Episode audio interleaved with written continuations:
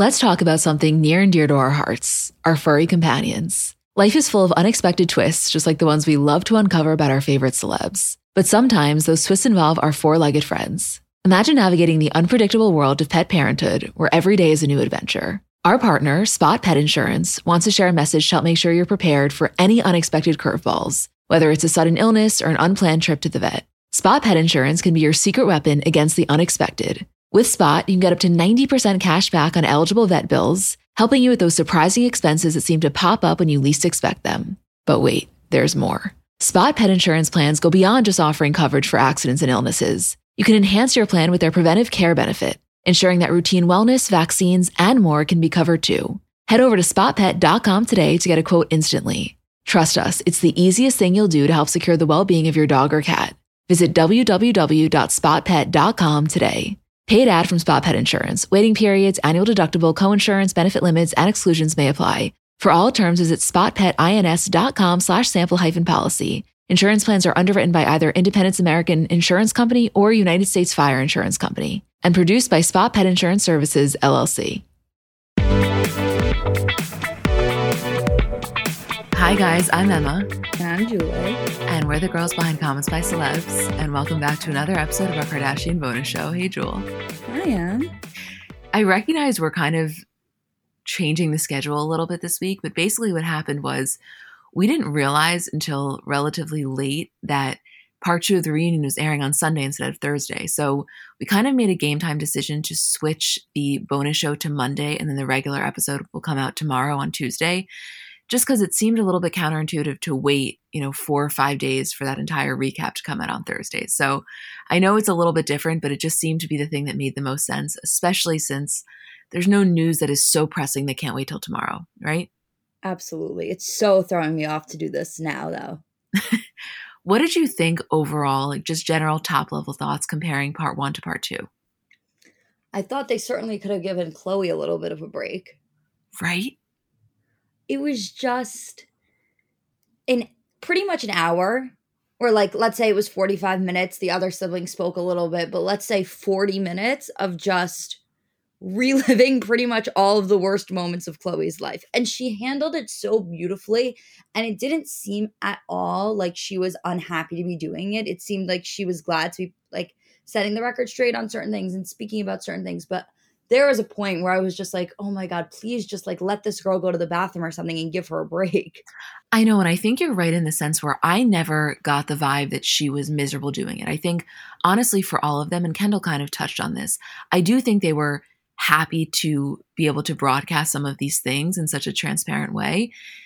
That being said, the thing that struck me with Khloé wasn't even the actual minutes that she was talking, it was just the intensity of the subject matter.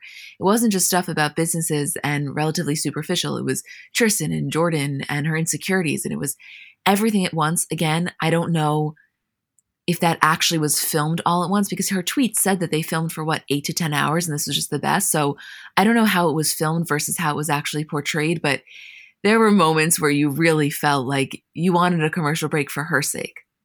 Right, exactly. I cannot believe that there is approximately seven to eight hours of footage that we're never going to see. I would do anything. I always have this question when I find out that information. Like, I would almost rather not know it because then I'm like, okay, well, what did they ask that never got aired? What are we never going to get questions to? What did they choose to put in and then not? And I'm like, now I have to know that information. It's driving me crazy to not have those answers. Right. And also, the thing that I always think is in general production, whatever the show is, of course, there's always going to be more hours than are used. However, think about how many Housewives shows do part three part reunions. This totally could have been three parts if there was another hour that was worthy of television. I would have watched an unlimited amount of hours of this, and I think I'm not alone in that. I mean, obviously, you're like, yeah, same, but I mean, like, I think everyone else who also watched part one and part two and were very excited about it would have watched two, three, four more parts of it. I'm seeing a lot of mixed feedback online about the way people felt about this because I think some people felt a little bit let down and then other people felt like it really lived up to their standards. I don't know. For me, I had high standards and it did live up to it, not because we necessarily got so much information. I just, will always appreciate a long form explanation as opposed to just like a soundbite said in an interview or an Instagram story that is deemed relatively cryptic. So I think for me, any long form answering they would have done probably would have satisfied me. Absolutely. The way I felt was that I think personally, I was looking for a little bit more answers to things going on currently. And it was very focused on discussing topics that were discussed on the show. Like, for example, if it was said in an episode, that kind of seems like during the reunion, that was fair game to talk about. Whereas when they got to the Kourtney and Scott stuff, and we'll get into this in a little, I wanted I wanted Andy to kind of press more about what the current status there was in terms of Travis, how they met, Amelia, how they met, what the situation there is. And it was very glazed over. And it, there was a part of me that felt like the reason he didn't delve into it is because the reunion acted more as a recap of the show and not their lives, which was very, very interesting to me. Right. I had that same thought. One was that the sole reason? Was it something that they were unwilling to go there about, especially with Scott's presence? Potentially, and this is maybe optimistic thinking, is it something that's going to be touched on more in the Hulu thing? I have no idea. But I mean, I cannot wait. You and I haven't even spoken about the Kourtney and Scott thing. Yet. We haven't spoken about any of this. No, we haven't. I'm so excited to. Okay, so let's get into it. This is a long outline. Julie transcribed a lot of it. We're not going to go as in depth as, you know, on all parts, but we'll just see where it takes us. You ready? I'm ready. So we kind of start out with the Caitlyn segment as a continuation of last week. And I will say this particular part, I think we got pretty much no new information. I don't even think it's worth really delving into. Yeah, absolutely. There was nothing new. So before we get to the Scott stuff, one of the questions that Andy asked Kourtney is what her passion is, because obviously that was such a heavily discussed subject on the show. And you see, she kind of has this moment where she pauses for a second. She makes a comment to the effect of, like, well, I think it's not selling product and that her passion really is her lifestyle and wanting to share that.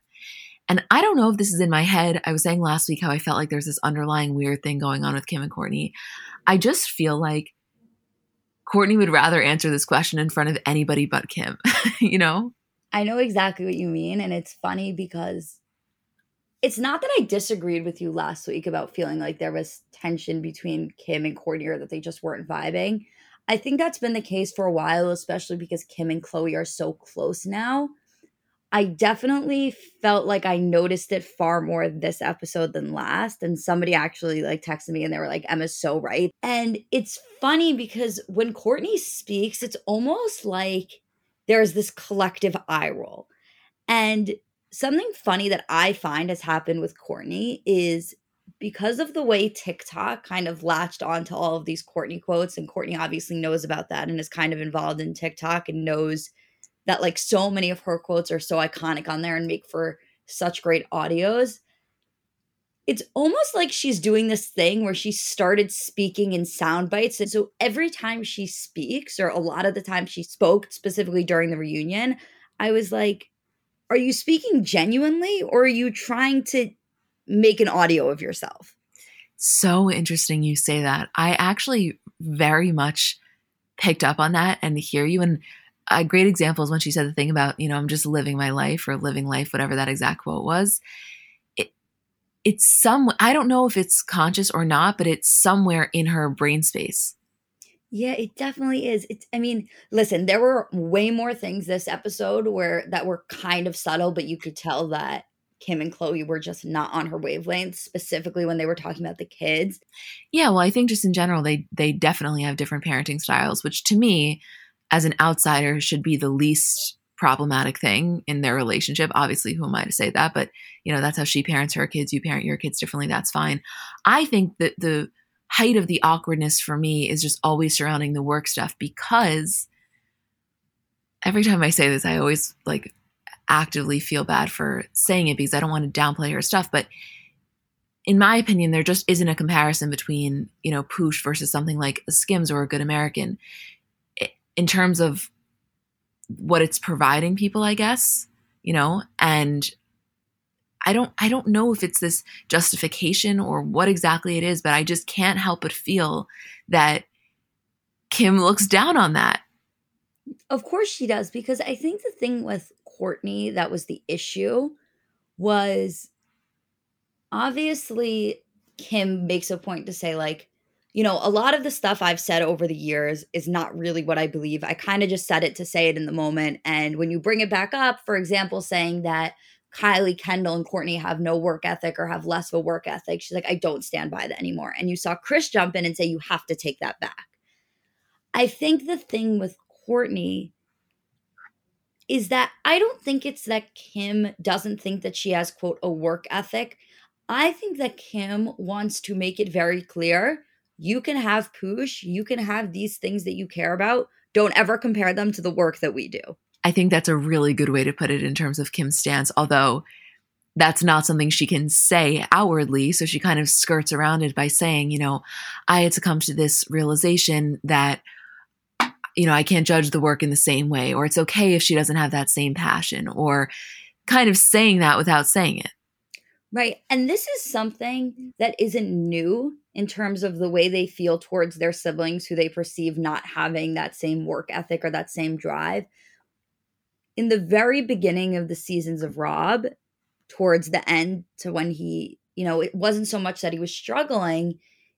There was a period of time where he just had no drive. He didn't know what he wanted to do for work. He was throwing out all of these ideas, and they were like, You have to pick something, you have to do something, you have to make something and he was kind of you know in that really awkward in between phase of like not really knowing what he wanted to do and they were so hard on him obviously so this idea of work ethic and feeling like they have to prove themselves to everybody and wanting to make sure all of the siblings are pulling their own weight is absolutely nothing new to them no, not at all. I will say though that when Andy asked that question back about, you know, do you stand by the fact that Kourtney, Kendall, and Kylie don't have the same work ethic as you? You see her response is like, wow, I said that about everyone. And you're right, that's when Kris chimes in. But I think in her mind, not that at this point she's going to say that anyway, because she knows it's not worth the fight. I think in her mind, saying that about Kylie and Kendall, she would agree is not something she can do. Whereas I think if there were no cameras, if it didn't matter, she would still proudly say that about Kourtney. What she wanted to say was, I absolutely take that back about Kendall and Kylie. Right. And she obviously couldn't. Right. I just think whether it's whether she's in the right or in the wrong about it, it is not something that she lets go in the way that she was conveying she does. Oh, absolutely. It was awkward. I don't know. I felt awkward watching that part. Yeah, I did too, only because I feel like when you know Kim's true feelings, and Kourtney obviously knows Kim's true feelings, it was like almost saying it to just appease in the moment and we all knew that that's not what the case was but also like when you feel a certain way i feel like when you're watching a reality show or you're watching keeping up the kardashians whatever it is when you feel a certain way about a character and then all of a sudden their siblings are validating the way you feel you're like well i'm obviously right. Their if their own sibling is saying it. My feelings towards this person are obviously completely valid. And i think that that feeling in and of itself the way the public felt about kourtney combined with the way her sisters felt kind of made it take on a life of its own it totally did. You're right. It's a very unique feeling. How how infrequently are you in that circumstance where you're getting that level of insight? Again as we talk about so much most of these famous people are not famous with the rest of their family so you would never get the insight from their siblings.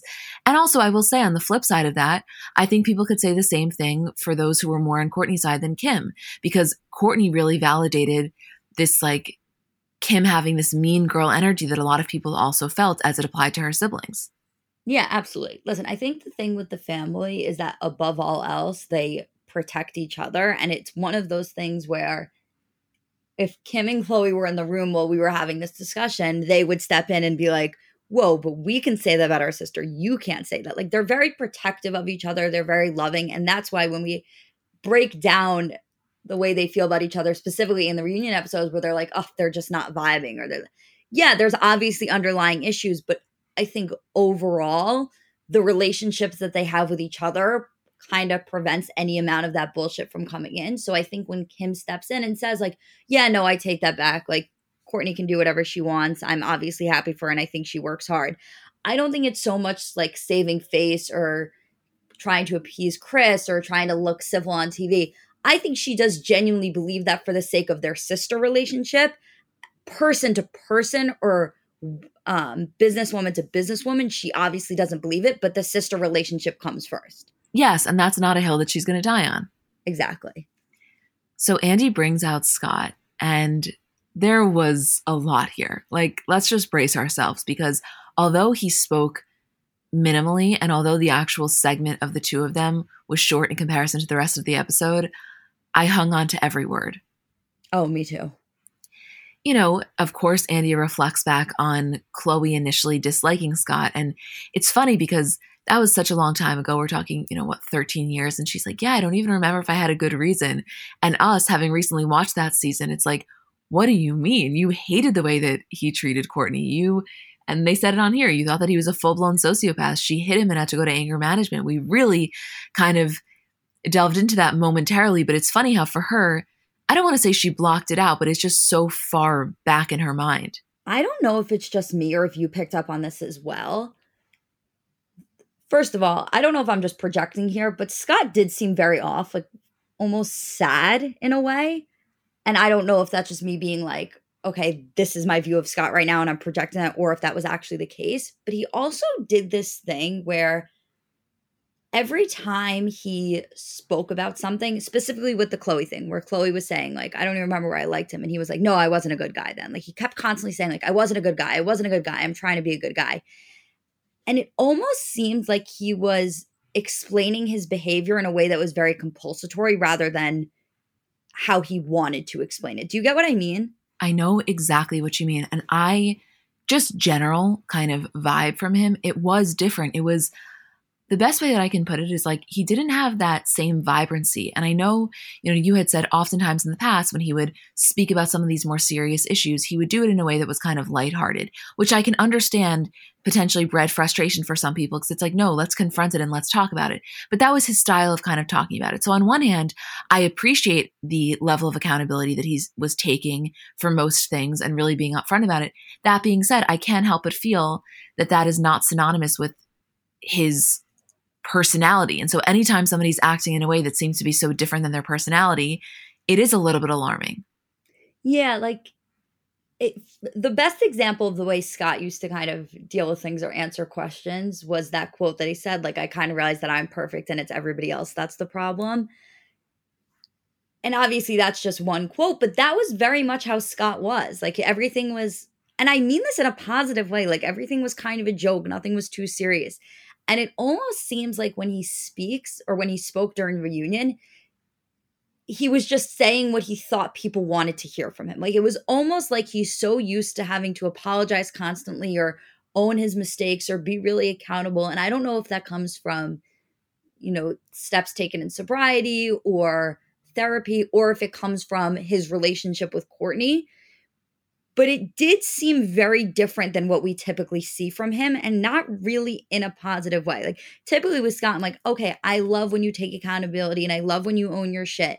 And I do. But in this setting, it just seemed like there was a lot more opportunity for him to be light and funny in the Scott we know. And he didn't do that at all. Yeah. And I don't know. I I very much am on your page and I just don't know as we're saying it if like well, how not hypocritical, but how annoying is that to say? Because if all you're asking is of this guy to take accountability and to do it, then when he does it, all of a sudden now he's coming off as something is off. I just think that there, it wasn't so much about that as much it was his general affect. And honestly, I'm going to give him the benefit of the doubt and assume that it was just rooted in a lot of sadness. I don't think at the end of season 20, if he was sitting down with the reunion, that this is where he would want his life to be. I don't think this matched up with the vision that he had. And so the realization of that probably caused him a, a moment of, of sadness. And I felt like it was very felt. I don't know if other people are going to feel that way, but that's how I felt. Oh, I'm sure. I think the whole idea of him not answering things in the way you're used to had far less to do with actually what he was saying and just far more to do with the fact that he didn't seem like himself he didn't. He really seemed sad. And I really think it's because he's sitting here thinking, wow, we're sitting here after 20 seasons. And I mean, we'll get into this in a moment, but especially when Andy asks a sobriety question. And, you know, he basically says, no, I think I would have had a shot with Kourtney if I would have maintained my sobriety. I think that that's a realization that's very painful for him because it's just straight kind of like guilt and and shame over it unfortunately. Absolutely, which is also just in terms of his sobriety, one of the bigger steps in terms of getting there is, you know, being able to accept those things. And for him to kind of, again, we're assuming a lot of things here, but for him to have to sit there and say, like, yeah, I, I do think that the one thing I want most in the world I would have if I was sober is a very difficult thing to process in terms of maintaining sobriety. Of course, for anyone. Yeah. When Andy asked the question about, you know, please ask Scott what's up with him dating much younger girls. And he says, everyone gets this wrong that I look for younger girls. I don't go out looking for young girls. They happen to be attracted to me because I look young. That's what I'm telling myself. Ugh, like no i'm not here for it i know that that's the joking part of scott that we were missing but not with this question because by the way it's not younger girls it's 19 year olds a 19 year old is not a 25 year old and what was he supposed to say i guess i you know but ugh, I, I hated all of this. No i did too. And i i think the issue here is that he genuinely justifies it in his head that way. So to be able to answer that question honestly would require a lot more personal reflection than he was willing to do because eh, again like for him it's probably like oh this just happens. And it's more like most people your age would not or we would expect them to not show interest in girls this young that's what you have to explain not the fact that it they seek you out or that it just happens that way and he really missed the point there he missed the mark i mean it, you're right it was completely justifying it to himself as he was saying, because even at the end, he said, you know, that's what I keep telling myself. But you're right. Okay, so let's use your logic for a second. These younger girls, quote, seek you out, but you entertain it. So right. where's that? Like it was a whole flip side of it. I don't know. We can move on from this, but if anybody else felt the same way about that question, just know we absolutely did as well. Yeah.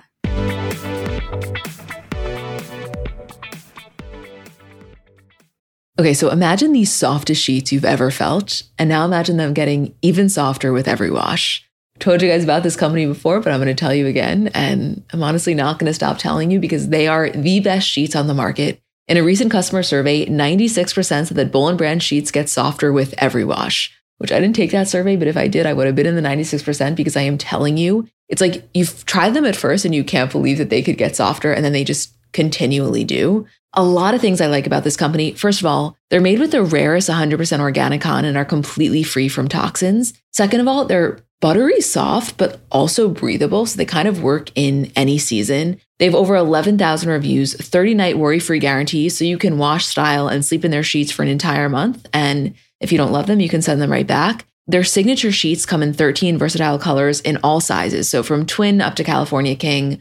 I have them in the color stone. I have the color mineral. I have waffle blanket. Like I got a lot of things from this company and everything is just quality. I so badly need you to try them so that you can understand what I mean. I'm telling you, I've gotten these as gifts for so many people and everyone I know is hooked.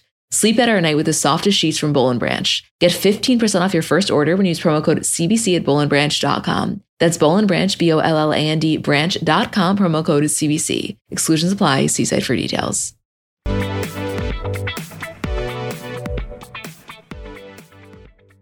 I thought it was interesting when Andy was asking him if he's going to share his struggles with sobriety with the kids. And he kind of says, you know, he shared a little bit with Mason, not really, but yes, he wants to talk to them about it, explain to them how not anywhere near appealing this lifestyle is. But I think that just having this in context with the fact that on the most recent episodes, we've seen them, specifically Scott and Kim, talk so much about what it's going to be like to tell the kids. So for Andy to kind of ask him that in real time and to hear that he's had some conversations with Mason and just to get an insight into his mindset, I, I liked hearing. Something I noticed is that Scott seems the most himself when he talks about the kids. Yes, because it's the thing that he has to think the least about answering. And I think it's like also a sense of of genuine joy to be able to talk about it where it's like even if he is in a really bad place right now and i do think he's not in a great place if i'm being honest the kids aspect is definitely definitely keeping him afloat and you can tell it when he speaks about them. Right and also makes him feel good about himself because one thing that he has not been accused of is being a bad dad recently. No. So when andy asked the mic drop question do you think you would have had a shot with kourtney if you maintained your sobriety and he says yes. And he asks Kourtney, Do you? And she says, Yeah, probably. And in the moment where it's getting the most intense, Kylie has this awkward laugh of like, I'm sorry, this is just so deep. I was like so grateful and angry at the same time for Kylie in that moment. I know, because I wondered if she didn't do that, if they would have gone deeper. I mean, Khloé tweeted about it and she was like, Kourtney was about to start crying, I think, before Kylie laughed. It was intense because there was also, and I don't know if this is actually how it was in the moment where this was this long, awkward pause or if it was very good editing, but there was just like this intense moment where no one spoke. And that's why Kylie's laugh was kind of welcome because it broke up that tension. But it was like you were kind of sitting there and you were like, I don't know whether I am beyond interested to a point where I can't even explain it or if I'm so physically uncomfortable, I have to shut it off right now. Yeah, I was definitely the former. I was leaning into the uncomfortability and I was like, let's go deeper. Andy asked them everything. So that's when he said, you know, people want to know, have you really not had sex in the last five years? And they really haven't. And Scott makes a comment like, yeah, how annoying. And it's just those little moments of flirtation or honestly, the best way that I can put it is like acknowledgments of a sexual past that for so long we didn't get with them. It was like so deeply platonic that even acknowledging their past sexual endeavors seemed to be not in the cards. Do you know what I mean by that? Yes, because the other thing is, for a while, Scott obviously really leaned into the friendship aspect of it, especially when he was with Sofia, because he really couldn't, you know, make any sort of commentary about wanting to be with Kourtney or wanting to get back together or wanting to have a sexual relationship with her. So in this last season, he kind of owned that and let it out of the bag of like, I do want to get back together. I do think about her in that way. And it seems impossible for him to put it back in. Whereas Kourtney can speak about it and say, no, we haven't. Whereas Scott physically can't stop himself from being like, how annoying is that? I know. He had to get that in and I'm glad he did. Like it was a really it was a moment of levity. It was a moment of you know that Scott that we were talking about. Again, he seemed just a little subdued in that moment to me and I was just like everything about this seems so upsetting. But I always have interest when Scott is making those comments because that's the other part about Scott's commentary is I think that's the moment when you get how he truly feels. Those moments of sarcasm or the comments he makes under his breath or anything along those lines. That's the real Scott. And that's why those moments of owning his shit and when he talks about, like, oh, I wasn't a good guy, I think that is who he is. And I think he does truly believe it. But again, it feels more compulsory as opposed to the Scott that we're used to that makes funny comments. And that's how he shows his true self and his true personality and his true feelings. Well, it's very similar to what we were just saying a minute ago with the younger girls comment. Obviously, we were not fans of his response, but at the end, when he said, That's what I keep telling myself, again, it's not an excuse, but it just goes to show that he really is justifying it. So it's right. very similar to this. It's, you're right. You have to pick up on those things and recognize that with him, they're not just throwaway comments, they're very indicative of his mental state. Absolutely, yes. So Andy asks, you know, you dealt with Scott's substance abuse issues and infidelity. Which was the bigger deal breaker? By the way, Scott's probably sitting there like, yeah. And Kourtney goes, I mean, the infidelity, I only knew about it at the end. So I think the substance abuse was the deal breaker. And, you know, they're just kind of having this back and forth. And Andy's asking him, Do you think that drinking was leading you into bad behavior? And he says, I don't want to justify it at all. What I did was what I did. But yes, I wouldn't have made those decisions if I wasn't drinking. And it's just kind of this uh, awkward yet also real rehashing of the previous years. You know, this was the moment where I wanted Andy to say, because obviously what they're dealing with here with the sobriety and the infidelity was the past. It was the it was the initial breakup. That's what caused their relationship to to end. What I then wanted Andy to get into was we saw that you guys were kind of trying to get back together on the show and you were thinking about it and Scott was really leading that charge. What happened in that in between time? What was the thing that you kept telling to Scott that he needs to work on and he wasn't doing it? And that's what I wanted to know. And that was the perfect time to ask that question. And I think that the way I feel about the reunion and being a little bit let down about part two has a lot to do with this section because it did not get into the details that I was expecting them to get into. You know, I hear you, and I obviously agree. I wanted more of the current stuff, although I felt like we just got our answer. I felt like our speculation that it was sobriety was just confirmed without them actually saying it. See, I don't think so. That's how I felt. I don't know what everybody else thinks. I don't I I think Andy asking that could also carry itself into current day because I don't know. I don't know. I mean, you could assume, but there's no I wanted a confirmation. I wanted to know here's what went down. And again, when they bring up the do the other person have the approval of the other partner, why was there no conversation about like, okay, what happened with you and Travis? How did you get to that point? Tell us about that. Like why was that question not asked? I know. I I don't know. You're right. I think it could be because it wasn't so heavily focused in on the show and they were trying to keep it like pigeonholed to that. But when he asks Scott if he wants a monogamous relationship and he says yes, and they have this moment of reflection about Younes because Andy basically says, you know, it seems like you get really upset when Kourtney is linked to other guys. And Scott's like, me? No. And then he, under his breath, again says, I just want to kill them. Again, another example of when his under the breath comment is actually the biggest takeaway. And when Andy responds, he says, Well, the last guy, let's just be honest here. And everybody kind of erupts. I guess the family, as we found out for multiple episodes, was not a fan of Younes. He was very controlling. They didn't like the vibe that was going on with Kourtney all fine. But then they immediately shift into the Travis conversation and he says yes, but his yes was not a powerful yes because he can't fake it. His yes was like a, yes, I think he's a good guy. I think he's a good father. I'm glad that she's with somebody who's a good human being, but also, holy fuck, I want to kill this guy because that's my spot. You know, it's funny because he makes a comment like, you know, I think when you love someone, you genuinely want them to be happy. And it's almost like there's this mantra that he keeps repeating to himself like, I do love Kourtney more than anything. And therefore, if I love her as much as I say I do or think I do, I want her to be happy. Like it's almost like he has to keep repeating this to convince himself that it's true, but it just could not be farther from his own feelings. And he is somehow, you know, it's funny. You said to me, What was your biggest takeaway from the reunion? And I said, The media training is unmatched. Absolutely. And Scott has that in him where he's able to give answers in a way where he can see the outcome of what he's going to say and knows what the best response publicly and with Kourtney is going to be. And so that's the answer he gives. He doesn't believe that bullshit for one second no, he's, but I think him telling himself he's trying to get himself to believe it. I, I really think that mantra is a good word because I almost feel like that is him alone in his house saying the same thing. You know, Kourtney posts a new picture with Travis and he's sitting there like, okay, when you love someone, you just want them to be happy, you know? Obviously, that in conjunction with like the fuck this guy. But I think it's something that he has to constantly remind himself, even off camera. Absolutely. A million percent.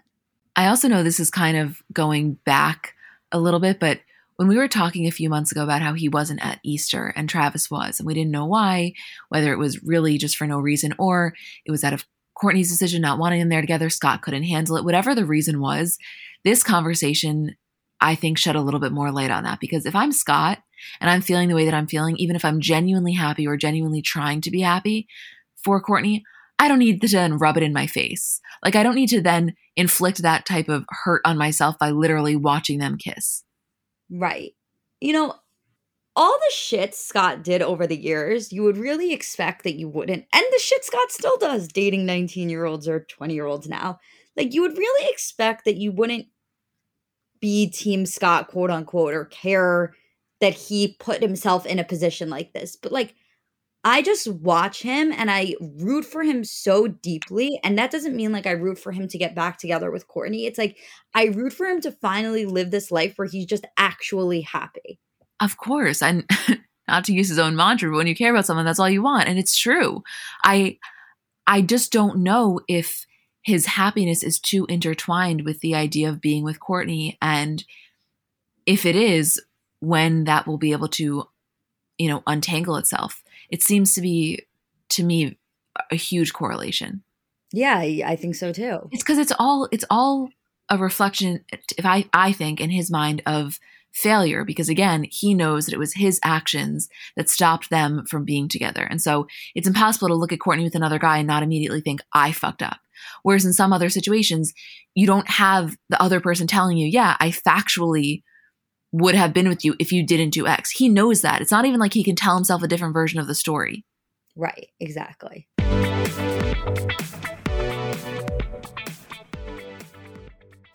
Okay, so if you've been listening to the podcast for a while now, there are two things you probably know about me. The first is that I am a diehard OG Skims fan. Like, there have literally been times where we've had to pause a recording because a certain product dropped that I needed to buy. And second of all, you know, historically, I kind of just never wear a bra. So, what we're talking about here is kind of merging those two things. Because, listen, I'm going to be honest with you, I'm never going to be a daily bra wearer. It's just not in the cards for me, never has been, never will be. However, there's recently been more events and I've kind of had a lot of weddings and just there's sometimes you got to wear a bra. And when I tell you, Skims is changing the game for me because that same comfort that I talk about with the underwear or the loungewear, they did that with the bras. And recently in the past month, I've worn the Fits Everybody t shirt bra and the No Show Balconette bra.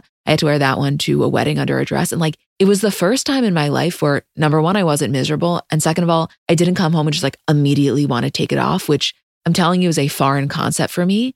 They're just so comfortable. It's like I really felt like I was wearing nothing.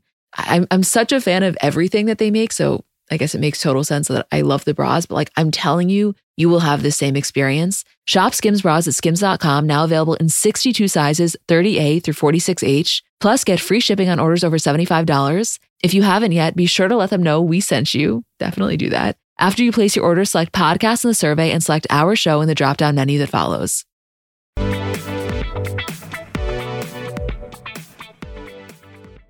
So I see from the way that you organize this that you had the same mindset as me of like, we can briefly get into the Kendall stuff, but it's really the Khloé stuff that we want to focus on. Yes. Absolutely. Yes. I mean, they talk about the Kardashian curse, which they all kind of vehemently deny. And Kendall makes a comment, which I do agree with, that it almost absolves the men of any sort of blame. And then Kim makes a comment like, listen, Kanye's doing great. Kylie says the same thing about Travis. And Kourtney asks Scott, you know, do you think that there's any truth to this? Which he denies. Yeah, and the part where she speaks about wanting to keep her relationship a secret and you know, she kind of snaps back when Andy makes the comment about only dating NBA players and she says, you know, if people had done their research, they would know that's not true. Because, you know, Harry Styles is sitting there being like, I'm obviously not an NBA player. but yeah, I, listen, I really enjoy Kendall. I actually wish she would speak a lot more. And based on this reunion, I think that she carries herself in a way that even she doesn't give herself enough credit about. And I think there are a lot more interesting things about Kendall than things we already knew. Right. Like her modeling thing can't be the most interesting thing about her. No, exactly. Okay, let's take a deep breath and get into the Khloé stuff. Yes? I would love to. So Andy starts by asking, How do you guys think Khloé has changed since season one?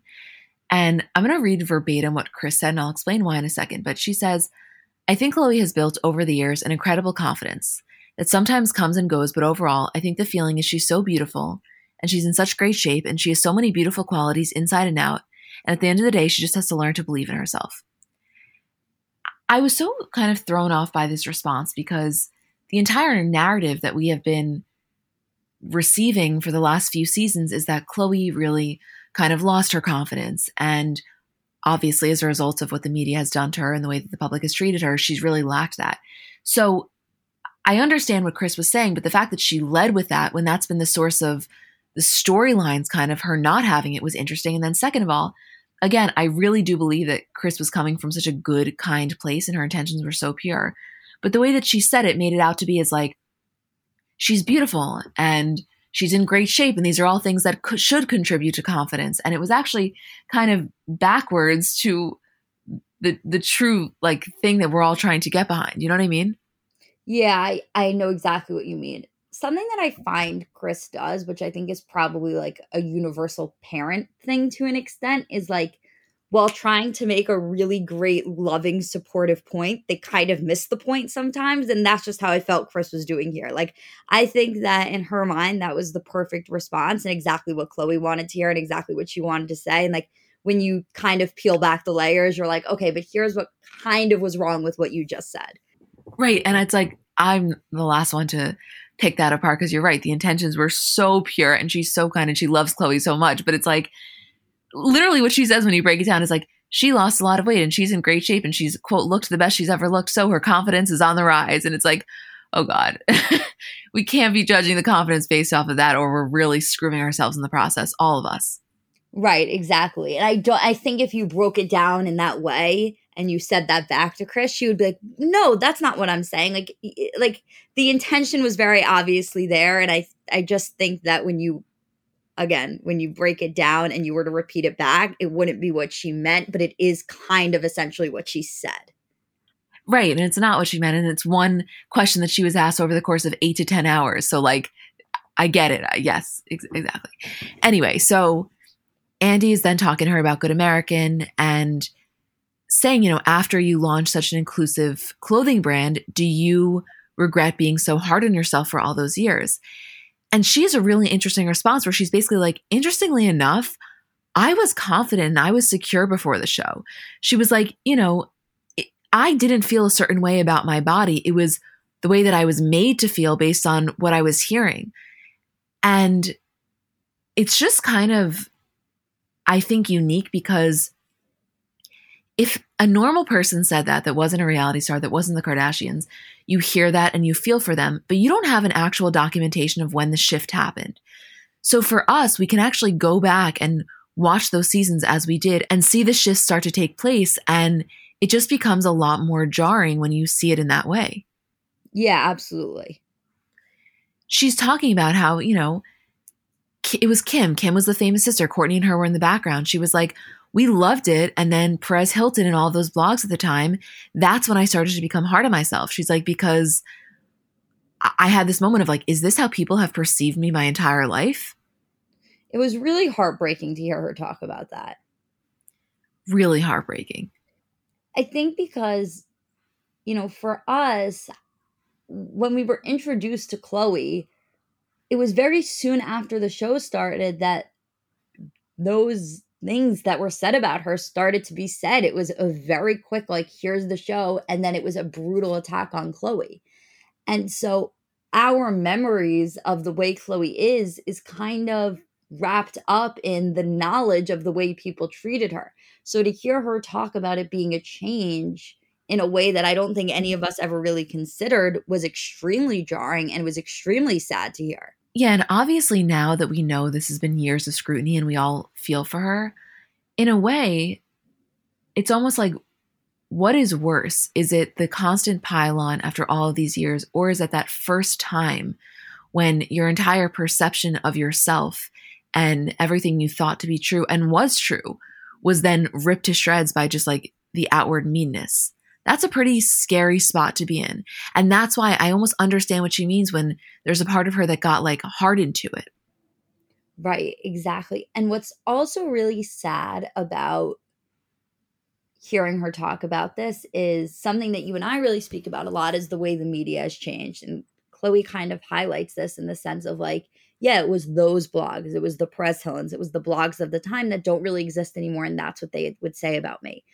So for a lot of celebrities and a lot of people who fell under the scrutiny of those blogs and had to really deal with just the harsh bullying of what was put out and what was acceptable at the time, when those blogs stopped existing, it was almost like they were eh, not freed of that, but it was like they kind of got to bask in the glory maybe of it not being a thing anymore seeing the way the media changed seeing you know thank god they're nicer to the next generation. Thank god they don't do this to me anymore and these blogs don't exist.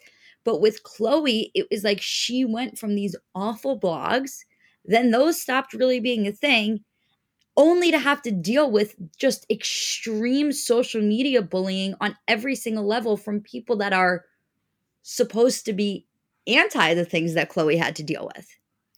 Yeah, she absolutely can't catch a break and she never got to she never got to receive that same that same grace that other people in that position once the blog stopped did. That's really what it was because also you have to remember that the the rise in social media at the same time as the decline in this really like nasty blogging also happened with the rise of the fame and thus the rise of the hatred of the Kardashians. So it was like kind of a superstorm.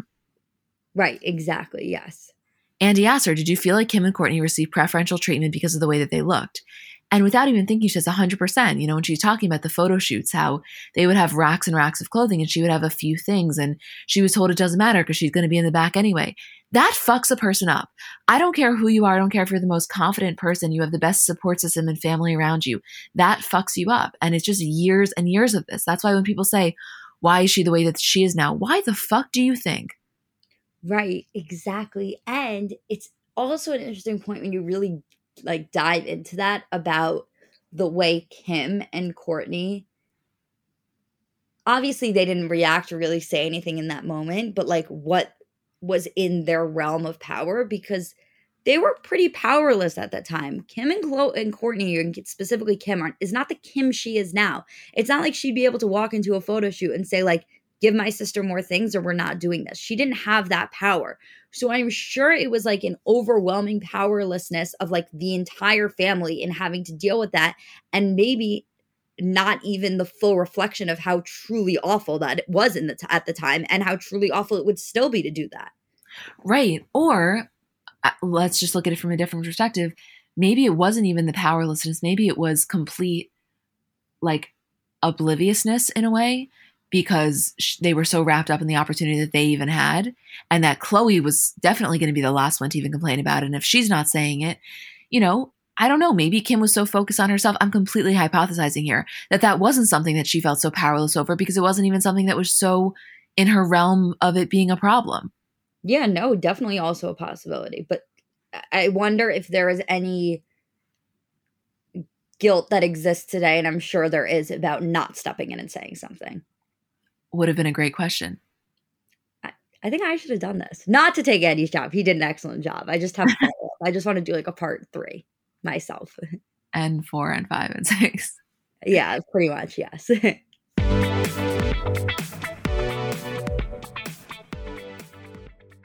So there are obviously so many different reasons that a person would want to learn a new language. Maybe you have an upcoming trip, or maybe you just want to pick up a new skill or hobby. Or maybe you're like me, and at one point you were almost fluent in Spanish, and then you kind of lost it and are trying to get it back. Whatever the reason, I want to tell you about Rosetta Stone, which is the most trusted language learning program available on desktop or as an app. And it really immerses you in the language that you want to learn, which again, for me was Spanish. And I was kind of relearning, I guess I could say, because I really do feel that when I was abroad there, I had it so much better. And my dad would always tell me, if you don't use it, you lose it. And I kind of lost it. So, first of all, number one about Rosetta Stone, they have been the trusted expert for 30 years with millions of users and 25 languages offered. Second of all, it's fast language acquisition. So, they immerse you in many ways. It's no English translation. So, you're really learning to speak, listen, and think in that language, which for me, that's when I always could feel it clicking when I noticed myself really thinking in the language. It's an intuitive process. So you're picking up a language naturally, first with words, then phrases, then sentences, and it really is designed for long term retention. Also, speech recognition. So they have a built in true accent feature that gives you feedback on your pronunciation, kind of like having a personal trainer for your accent. It's convenient. There are desktop and app options with audio companion and ability to download lessons offline, and it's an amazing value. A lifetime membership has all 25 languages for any and all trips and language needs in life. That's lifetime access to all 25 language courses Rosetta Stone offers for 50% off, which is a steal. Don't put off learning that language. There's no better time than right now to get started. For a very limited time, Comments by Celebs listeners can get Rosetta Stone's lifetime membership for 50% off. Visit rosettastone.com slash comments. That's a 50% off unlimited access to 25 language courses for the rest of your life. Redeem your 50% off at rosettastone.com slash comments today.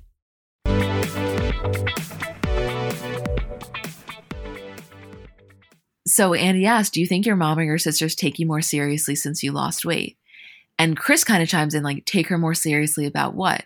And Andy says, I don't know. Do you feel that you view her differently or treat you differently? And Khloé says, you know, no, it's never my family, but I notice how everyone else does. This is when Andy asks, you know, do you think that you're promoting unattainable standards of beauty? I have a feeling, I didn't even look, but I just think this question is not going to be well received. No, I I didn't see as much as I expected to thus far. Obviously, today's kind of the news day, so it'll be picked up more. And I'm sure as the day goes on, we'll see more. But no, I don't believe that the the response to this is going to be received well. Because Kim says, you know, no, I don't. I think we get up, we do the work, we work out. Kendall's like, we all really enjoy taking care of ourselves and being healthy. So I think, if anything, the only thing we're really trying to represent is being the most healthy version of yourself. So, my issue with the way this question was answered wasn't even that they we're kind of ignoring the whole you know, we have the best access, we have trainers, all of those things that we've spoken about so many times.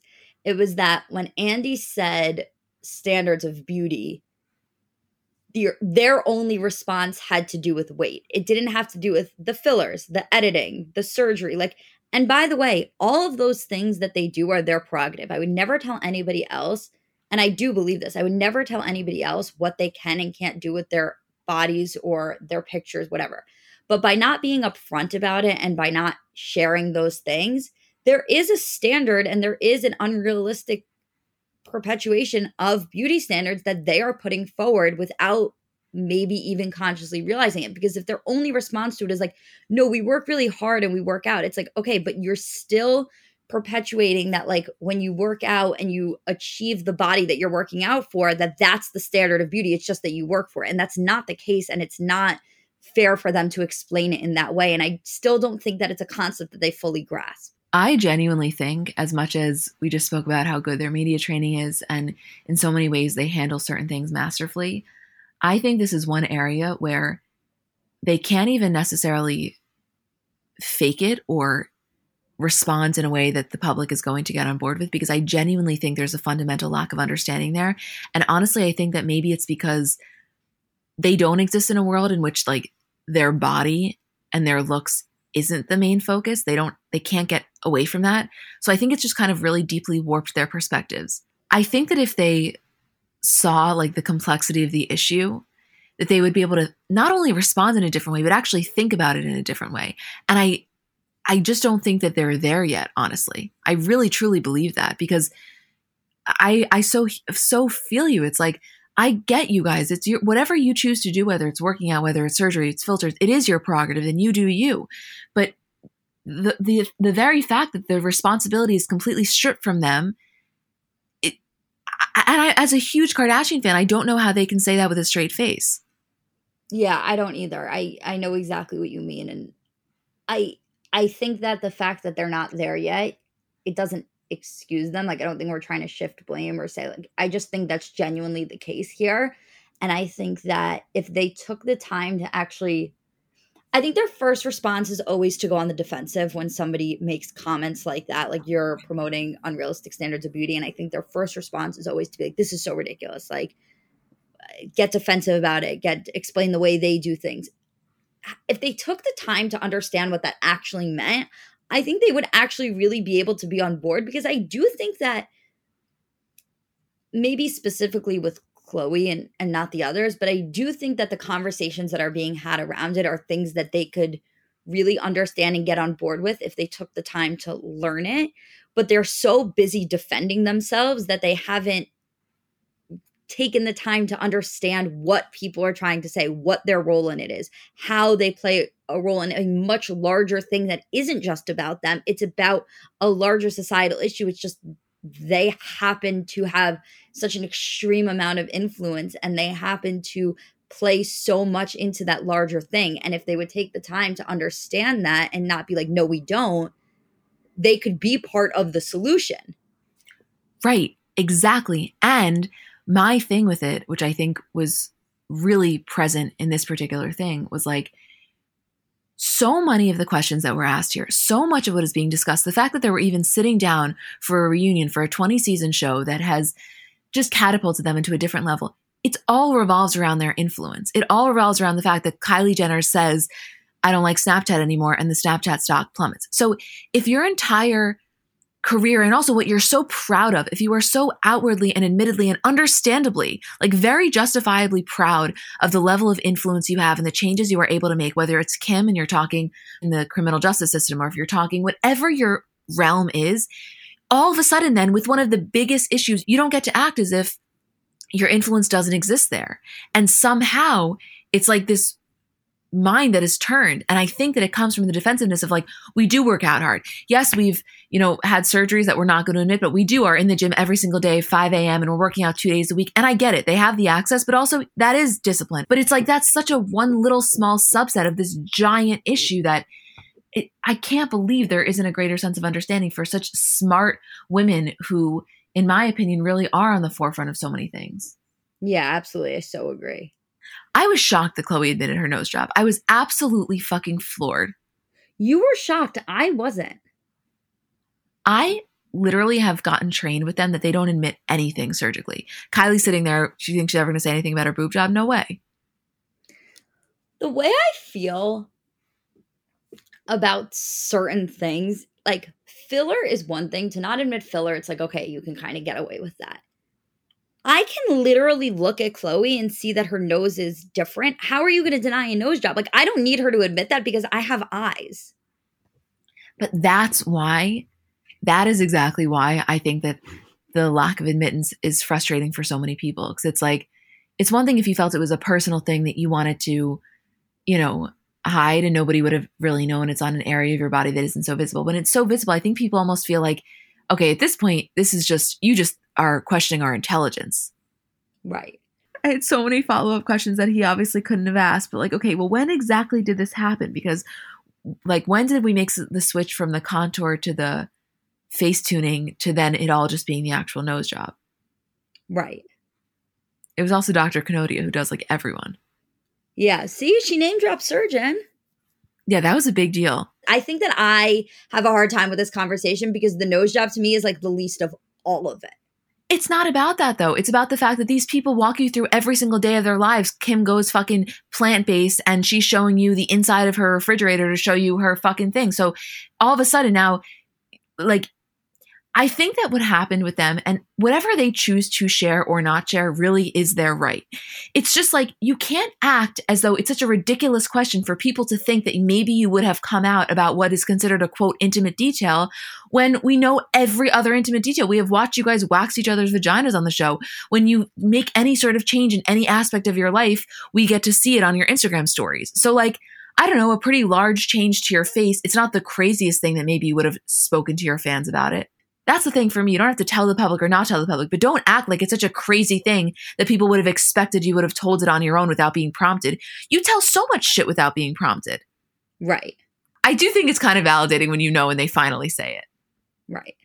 And if I Kylie would ever, you think Kylie would ever talk about her procedures? Probably not, right? No.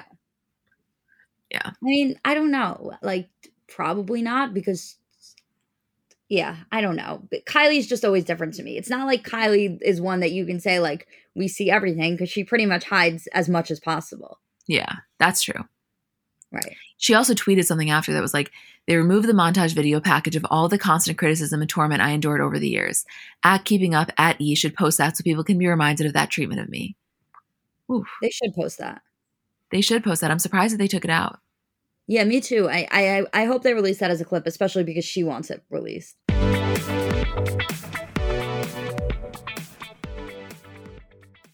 I feel like makeup in general, and specifically a daily makeup routine, is so personal and that we've all kind of gotten down to a science what works for us, what we need before we leave the house, like where do we feel our most comfortable. And for me, on a daily basis, I wear really, really minimal makeup. I actually think I feel the most comfortable with the least amount of makeup. But my two holy grail products always have been, I think always will be, are mascara and lip gloss.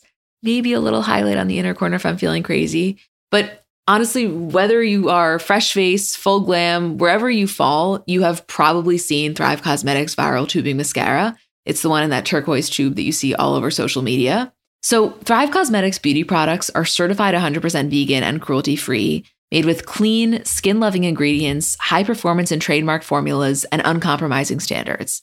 They have a lot of great products, but the one I want to focus on is the Liquid Lash Extensions Mascara. First of all, it lasts all day without clumping, smudging, or flaking, which I'm telling you right now, I have a zero tolerance policy for flaking with my mascara. Like, I'm just not trying to put you on my lashes if you're going to flake. And they have a flake free tubing formula that dramatically lengthens and defines your lashes from root to tip. So it kind of looks like lash extensions without the damaging glue or salon prices. Also, super easy removal, slides right off with warm water and a washcloth, no soap required. And it has nourishing ingredients that support longer, stronger, and healthier looking lashes over time. It's just like very much worth the hype. I had seen it a lot. And once I tried it, I was like, oh, okay, this is why I see it everywhere.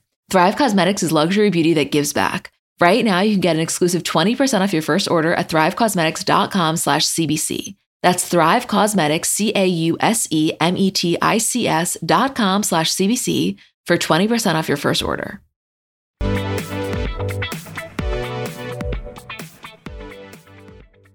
Okay, a few more really intense Khloé things. The paternity conversation is brief, but Andy basically asks, you know, was this the hardest thing out of all of it? And she basically says, like, I've had this narrative since I was a baby. It was never a question of genetics. It's more so, it really stings the fact that the public thinks I couldn't be their sibling. There's no way because of appearance, which is just another continual reminder on a much more deeper level, actually, of what she's already been told for all these years. Right. This was an interesting one because this was kind of the only thing where she spoke about where she was saying, like, this has actually been something that existed for me pre the show. Right, right. And, and then it just, it kind of, maybe it existed previously, but it really took on a life of its own with like a real meanness behind it.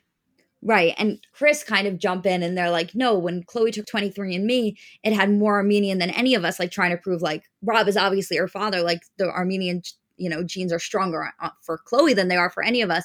And Khloé basically was like, yes, but that's not at all the point. The point is that when people say it, it's not because I couldn't be part of this family or they actually think I have a different dad. It's just they genuinely view me as I couldn't possibly be related to you because of my looks and that's what hurts. And they and they kind of all were like okay we under we understand what you're saying. Yeah kim and Kris are coming from such a good place but they just can't really understand it I, I don't think any of them can understand what that has done to her psychologically. Yeah absolutely. Okay this was when she took on a whole other life because now in addition to having to answer all of the very traumatic questions about herself she's kind of rob's spokesperson yes I really think that we don't see it that much, but I think out of all of them, I would probably put Khloé and Rob definitely in like the top two closest sibling bonds. Oh, absolutely. That was for a really long time, especially during the Lamar years. A relationship between Khloé and Rob was almost as essential to the show as the relationship between Kourtney and Khloé. It was. Oh, it absolutely was. And I think, you know, there's kind of like no I don't know if this is accurate, but I feel like with this family, what a more flattering thing or what a more representation of the way that somebody feels about you and the level of trust they have in you to allow you and have everybody on that couch know you are going to be their spokesperson. You are kind of going to be the person that is fairly and eloquently outlining exactly where you're at in your life right now.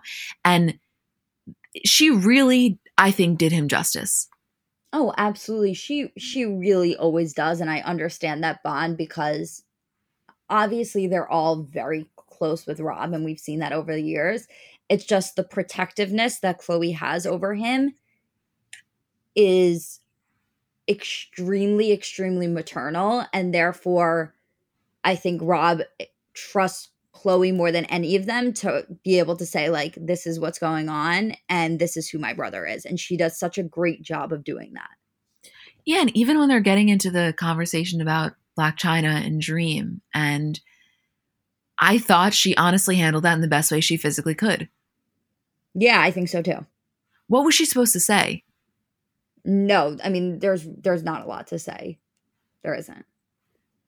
And Andy kind of made a comment of like, you know, she's suing all of you. And he's, and she just stuck with it, you know, yes, this is the mother of our niece, and Dream is one of the most special little girls in the world. And we very much understand Chyna's role. And it was not a situation where they were going to get caught there. Like she was sticking with that script.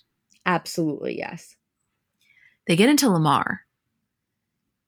And, you know, they don't speak at all. And she was just voicing how she really does wish him the best, which I completely believe and do think that's how she feels. And when Andy asked the question, if you could go back in time, would you do anything differently? Would you still get married in such a short period of time? She says yes. She's like, yes, it got dark and crazy, but I loved that period of my life. And I was so glad to hear her say that. Yeah, I was too, especially because I think that we also really look back on that time very fondly. We absolutely do. And that show was I don't know, I feel like that show did a really good job of kind of encapsulating what the energy was like in their house. And while they did seem so connected, so you wouldn't have thought they only knew each other for such a short amount of time, there was that same like lighthearted, almost spontaneity that I guess comes from doing it all so quickly. I truly loved Lamar. I, I can't even like explain it in a way because it's different from Scott in the way that like when we were talking about Scott before, we were saying it's almost surprising how much we root for him. Like based on all the shit he's done over the years, it literally takes me back sometimes to be like, wow, I really hope Scott is just like I just want him to win. And it's kind of similar but different with Lamar in the sense of like I based on what Lamar put Khloé through, I don't want him to have a relationship with Khloé. I don't want them to be present in each other's lives. I don't think Khloé owes him anything in order to help him get to that point. But I weirdly only have positive things to say about Lamar when I look back on that period of Kardashians. Like when I look back at Lamar, I choose to look at how much I loved Lamar and not all of the terrible things that he put Khloé through. Well, yes, but also because, and correct me if I'm wrong, at the height of the issues, you know, dealing with obviously when he almost died and stuff, that was not filmed. No, it wasn't. And she kept it a secret for a very long time. So the memories we have of Lamar in terms of what we actually saw for ourselves, not from what she's told us or from what we've heard, are pretty much entirely positive. So it does make sense that in our minds we have such a positive view of Lamar. And it feels weirdly universal that that's a thing because everyone I speak to about Lamar is like, oh, Lambie, we miss Lambie so much. Like, it's very rare that somebody would be like, Lamar, why would you ever bring him up? Right. And, and I really do think that Scott didn't get that advantage because his darkest of times were in the height of filming, you know? Exactly. Yes. Yeah. And I thought Andy asked a good question of like, how does it feel for you that he's owning some of his mistreatment for you? And she says, you know, there was a lot of lack of closure. And so it feels really good. And I, I think that sometimes maybe something that happened was like, when you're a fan of this family, you start to feel this like sense of protection, specifically really over Khloé. And so when Lamar was coming out and saying that, you feel like, yes, thank God, that's what you should be doing. And you forget Khloé's also having that same feeling. Right, exactly. Yes. So then he moves on to Tristan and he says, Before you found out that he was cheating the first time, did you suspect? And she's saying, you know, no, not at all. It was two days before going into labor. She couldn't really process it. And when they were all reflecting on her in that delivery room and Kim was saying, you know, I could have never done that, it's really true. The way that Khloé handled herself that day was something that I don't think we ever would have thought we would witness. Khloé is the only person in that family that, or the only person maybe ever that could have done that in such a way. And I, Kim's right. Like, Kim makes a comment about how, like, she was like, I remember thinking you are just the bravest, strongest person I know. And for Khloé to be able to, in that moment, say, like, this is for my daughter, like, I have to do this for my daughter, and kind of put everything else aside was something that I didn't even know was humanly possible. I know. And then when Andy reads this tweet, I was so frustrated with the way that this tweet was worded. I'll explain in a second because the tweet says, khloé when Tristan first cheated on you, you said you didn't know what self respecting human being would go back to that. Why did you? And if he did it once, how do you know it's not been done nor will be done again? And because the second part of that question was incorrect, since it has been done again, she responds, Well, it was done again, it was done again, which allowed her to not have to answer the first question, which is, you said you didn't know what self-respecting human being would go back to that. Why did you? I don't say that in any sort of like a sadistic way. I didn't want to watch her squirm. I just would have loved to hear what she said because she had such a firm stance on that. And uh, understandably it changed over time but she almost didn't have to answer that question imagine a question being so uncomfortable that you would rather answer the second part of it which is clarifying that he did cheat again well exactly she was like let me get them on a logistics thing here right. and she Andy then says, you know, well, why did you take him back just for True? And she explains that the first time it wasn't even so much for True as it was the circumstances of it all because she was alone in Ohio. It was so overwhelming, you know, and just the isolation that she felt. And Andy then follows up, it seems that you guys are back together. And she's explaining that they weren't for all of season 20, but they just have really built this friendship and somehow it just happened. And she makes a point to say something to the effect of, like, by the way, I'm not telling anyone else that this is what they should do. Because I think there's a part of her that isn't fully sold on it.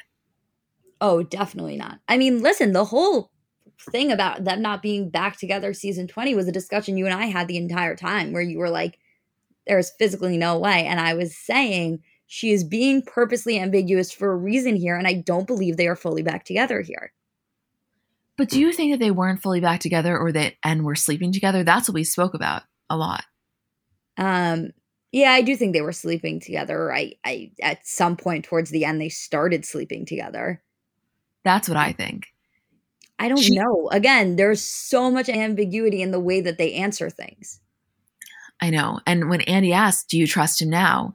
She says like I trust him as a friend and all of those things, but I'm not someone who needs to find out everything that comes my way.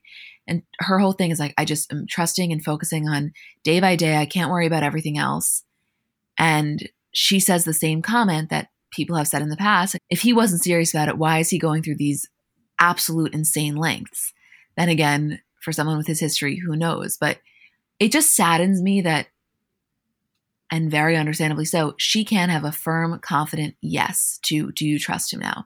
And I think every person, not just every woman, every person in a relationship deserves that. And when that's stripped of you, it's really hard to gain back.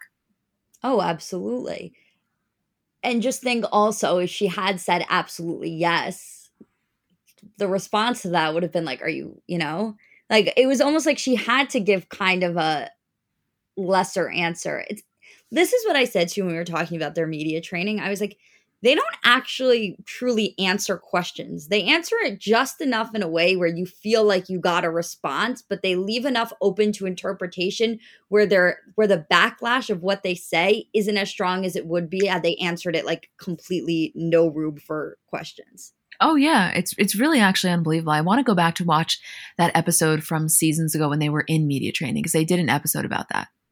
Yeah. Yeah. When Kris kind of chimes in here and says, you know, no, he really did try. He came to us all individually. I so get it. Like, one, she's just repeating what actually happened. Two, she's wanting to support Khloé in making it known that the family is on board with this decision and all of that. I cannot help but feel, and I know we speak about this a lot, but this is a perfect example where I can't help but feel that there's a part of Kris that sees herself in Tristan, you know, on like a very twisted way with the whole cheating thing. And that's why she will never react as strongly as one would potentially anticipate a protective mother would. Yeah, exactly. I so agree. And I'm not saying that with any sort of negativity or judgment. I think it's just an objective truth of the situation. Yeah, absolutely. And you see, obviously, in a little bit when we get into the Jordyn stuff, they also get very protective in terms of when there are kids involved. Yeah, I mean, when Andy says another key player in your relationship with Tristan is your old friend Jordyn Woods, what's the status with her today, would you say? And Khloé saying how she doesn't talk to her personally, but she thinks she's doing really well. And Andy asks the fan question about not giving the same pass to Jordyn as she did to Tristan. And Khloé kind of comes back by saying, I'm really glad to hear this question because I think that that's a huge misconception. And she's saying, you know, some narratives aren't as fun to kind of pass along. And the idea that I am out to get her is probably more appealing. And she said, you know, I've tweeted, I've done Insta stories. I don't have any grudge against Jordyn. I think people make mistakes. And she says, how could I forgive Tristan and not Jordyn? That sounds asinine. And he then directly asks her, You forgive Jordyn? And she says, I do forgive her, or else I would be a prisoner in my own life. And this is when Andy then asks Kylie the question of Jordyn was a huge part of your life for years and practically a part of the family. Did you guys have a chance to talk about everything that went down between her and Tristan? And Kylie says, you know, yes, Jordyn and I did speak after that, but when we were friends, we never thought that we wouldn't be friends. So it happened overnight. And she says, when she did something to my family, I felt like she did something to me. They get into the whole back and forth about whether or not she apologized personally, whether she'll be invited back. And Khloé is saying, you know, I told Kylie that if she wants to have a relationship with her, I will not care. And I, I, I believe her when she says that. I don't think she was saying this for the show. But this is when Kim kind of relatively aggressively jumps in and says, I'm going to keep it real. Tristan has a baby with Khloé, so Tristan will always be in our lives one way or another. If anyone else came in a situation, I wouldn't choose to want to spend all my extra time. I get it. Tristan's family, we have to keep it cool. There's a baby involved. If there's no babies involved, shit goes down, then sorry. And she kind of does the motion of like clapping her hands. Oh my God, do you want to talk about that or should I keep reading? Read a little bit more and then I want to talk about it. Well, Khloé says that part is true. If there was no baby involved, it would be a different story. But also, what Kylie and I have said multiple conversations about is that, you know, she spent so many years of her life with this person. And I've said to her a hundred times, I don't want Kylie to fast forward 10 years and then say, wow, I really regret not being friends with her. One like thing that was made was that Jordyn allegedly never sent her the letter, but Kim then kind of understands what Khloé was saying. But it was like this real moment where, just to focus on the Kim thing for a second, I get what she was saying, but she completely removed the history that Kylie and Jordyn had. If this was a random girl, of course, you know, Khloé's not going to make an effort to stay close to her or provide that grace to her siblings. But they had what was all a similar relationship. I mean, Kylie and Jordyn were in each other's lives for way longer than Khloé and Tristan were. Yeah. See, that was my piece of it too is that I mm-hmm. always get so interested when this is directed consistently at khloé where it's like, I understand in terms of just logistics of if you forgive one person, you have to forgive the other. Like, I understand when people say that. It just never makes sense to me because I don't think khloé owes anything to Jordyn. I think when people talk about this situation and they're so aggressive about it, the way they make it seem is as if Jordyn was Khloé's friend. Jordyn was Kylie's friend. Like I, I'm more interested in the Kylie aspect of it. And I actually wish Kylie had spoken, had spoke a little bit more and clarified some things, or like said you know, this is about me and Jordyn. It's not about Khloé and Jordyn. The expectation that Khloé should have to allow Jordyn back into their lives is absolutely ridiculous because it was never Khloé that brought Jordyn into their lives in the first place. The question should be directed at Kylie. If Khloé forgives Tristan, then Kylie, do you want to forgive Jordyn? And then it's on Kylie to say yes or no. And also direct that question at Jordyn because does Jordyn want to forgive them for the way they acted after this? Maybe Jordyn has issues, obviously, in terms of the way this all went down. So for it all to be on Khloé always feels so absurd to me and so misplaced. I so agree. The the one about Jordyn, obviously they couldn't ask it at the reunion because she wasn't there, but that was my first question of like, wait a second, there's all this focus on would you allow her back? She seems to be doing really well. She's in like the best relationship ever. She's absolutely thriving. I think there's a part of her that actually thrived the most from that separation. So she maybe would not even welcome that, first of all. Second of all, Kim's loyalty, which is so real, is sometimes a little bit misplaced because it if I was Kylie, I, this is the, this is my perspective. If I was Kylie and I heard Kim say that, I would be like, "Wait a second. Why are you diminishing the bond that the two of us shared? It was a huge loss." So Kim's right, I guess, as it applies to Khloé, that Khloé doesn't need to have anything to do with Jordyn. That being said, if Khloé wrote off Jordyn in a way that was so, you know, uh, deeply rooted to the point where nobody could even look in her direction, that would in turn affect Kylie. And Kim wasn't making that connection. Yeah, absolutely. It is interesting the point you just made before about like if all of these people are so protective of Jordyn, then to assume that she would just want to run back is so counterproductive to the point you're trying to make. Like, what Jordyn is living quite literally her best life right now. If you are so in favor of her doing so, why do you assume that she has to be groveling back to the Kardashians or that they should be to that you know, as soon as they forgive her, she'll be, you know, back on their doorstep. It's such ridiculous logic. It is such ridiculous logic. And actually, if I was her, I would find it a little bit insulting uh, completely. And and by the way, just to be clear, this in in this particular episode, I did not feel like they were perpetuating that. It was based on the questions that were asked that were fan questions. I get it.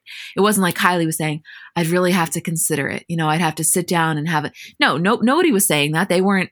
All Khloé was saying was that if Kylie wanted to have that relationship, and of course the unsaid thing there, and Jordyn did as well, that's something I would be fine with. Yes. Yeah. Holy shit. I mean, there was a lot. I just one like one final thing about the Jordyn thing. I think Kylie was so grateful that Khloé was there to kind of take the brunt of the questions because I still think it's so painful for her. And we always said like, you know, obviously the situation sucked, but the person we felt like really just truly so sad for was Kylie in all of this. Yeah, they really had a bond. And even if it was good in a way to break that codependency, you don't just forget those years you spent with someone, especially when your child, who that person was so integral throughout your pregnancy, is growing up and now all of a sudden without them. Not that Stormi needs Jordyn or Jordyn needs Stormi, but that bond is something that was real. Yeah, it, it was. And, and it did feel like the conversation downplayed that a little, not purposely. And it definitely was on Kim a little bit. And I don't, I think Kim was more protective than anything else, but it did. It, it downplayed that. And that was a huge part of Kylie's life. It was a huge part of Kylie's story. So for that to just be gone, I understand when when Khloé's trying to say like we have had so many conversations about this. Like you can't just assume that this is something that we've just let go like this. Like this is something between me and Kylie and conversations that we have constantly because it was such a huge part of Kylie's life and I felt like Khloé was kind of doing justice to that this is like such a weird thing to say because obviously everybody wishes that this never happened. But hypothetically speaking, if this had to happen again, again, I know we're in like a really warped space, just follow me.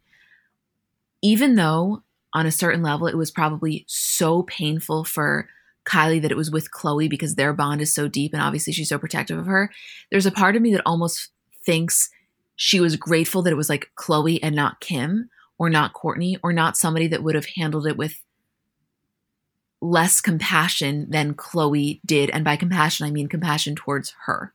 Do you understand? I know exactly what you mean. Yes. Holy shit, you guys. I don't know. I mean, we ended it there. Who knows if we'll ever get any of those extra parts? Who knows what's going to happen on Hulu? I want to just acknowledge that when they did the 818 shot, there's all these things swirling today about how Kim and Kourtney shared the shot glass and Kourtney only took like a sip and Kim kind of made a face. And obviously, that's directly going into all these pregnancy rumors that are surfacing.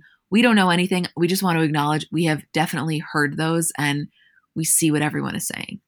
Yeah, I didn't notice it actually in the moment. And then when I saw the replay of it, I was like, regardless of what is going on here, that was a little weird. I there's a million things that I wonder. But then in the beginning, Kourtney said something of like, let's take a shot. Well, she was clearly pretending at the end too. So I, maybe it was a maybe it was a trying to hide things up sort of thing. Who knows? We have no idea. We don't even really want to speculate on it out loud. I mean, some things to do it in the group chat. I feel like it's not kosher to do that on a platform, but holy fuck, don't think that we're not thinking about it. Just yeah. let me just put it like that. We're not above it. Absolutely. Uh, anything else? Holy shit, this was so long. I would do a whole other one if I could. I know. We love you guys. We'll see you for the regular episode tomorrow. And then I don't know what the bonus show is going to be next week. I let's see what happens. Let's see if there's let's say a lot of Kardashian news to talk about. Who knows when the Hulu thing is going to happen if that's worth recapping. We we don't know. Maybe we'll go back to earlier seasons. We haven't figured it out yet. We're kind of just going with it and seeing where this week takes us and then deciding from there. But we love you guys so much and we'll see you tomorrow.